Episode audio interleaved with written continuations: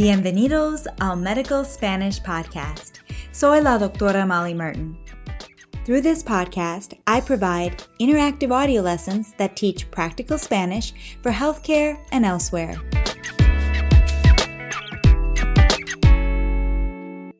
The level of this lesson is upper intermediate, and timestamps are provided in the show notes.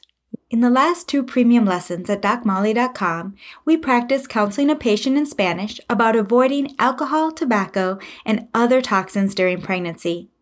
Today's episode is an excerpt from one of those lessons. We are going to explain fetal alcohol spectrum disorders in Spanish. ¿Listos para hablar español? Empecemos. The lessons offered at DocMolly.com are solely for learning Spanish. They are not intended to teach medicine or provide medical advice. Now Elisa will tell us about fetal alcohol spectrum disorders. Trastornos del espectro alcohólico fetal. So let's break that down. How do you say disorders? Los Trastornos spectrum. El espectro. And when describing el espectro, how would you say fetal alcohol? Alcohólico fetal. So now try the whole thing fetal alcohol spectrum disorders.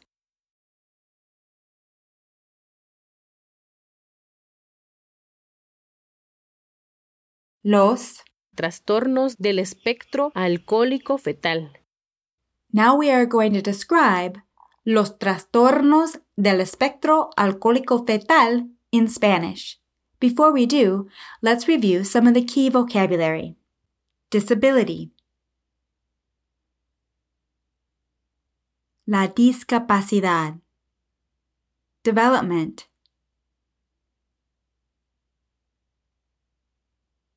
El desarrollo. Behavior. La conducta. Features. Los rasgos. Abnormal. Anormal. Now, interpret into Spanish. This type of disorders can cause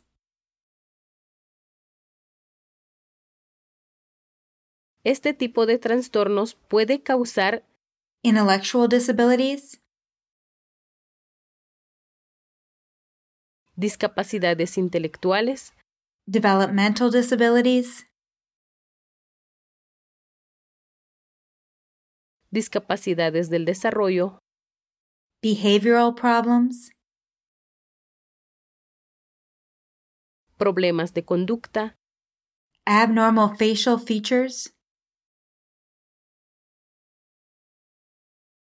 rasgos faciales anormales, disorders of the heart, of the kidneys, of the bones, and of the ears.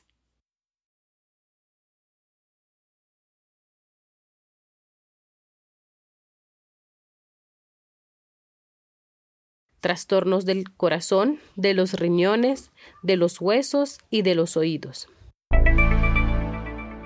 I hope you enjoyed today's medical Spanish lesson.